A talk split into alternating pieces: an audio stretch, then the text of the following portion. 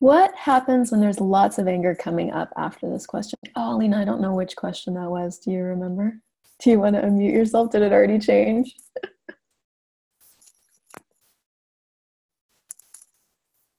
yes, hi. Uh, hi. So, so you're saying that uh, th- that question, what do I love about not having money or not having mm. money? Yeah, yeah.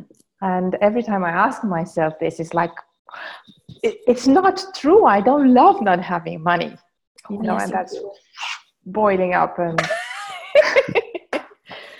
so how much? Let's let's play with this for a minute. So how much suppressed anger are you using to squelch and suppress your capacities with money? Are you choosing? A little bit or a megaton? Huge.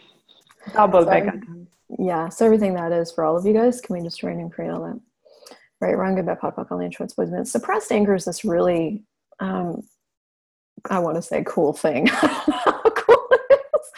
But it's a reality. It's something that we do dynamically. And, uh, and if you grow up in a family where anger is not okay or where you were, you, you guys are all psychic.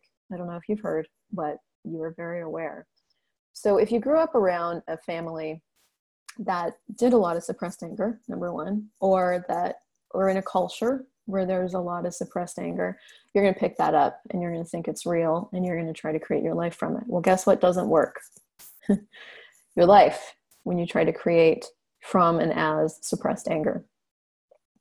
So this, the, the thing about suppressed anger is that for it to change, you have to be willing to be more out of control. And you don't know what's going to happen when you let that shit out. Right? Like, people might die. So, whose lies and what lies are we using to hold in place the suppressed anger and potency are we choosing? And everything that is times a gazillion can we destroy and then create all that? Right, wrong, good, bad, power, only transform the means.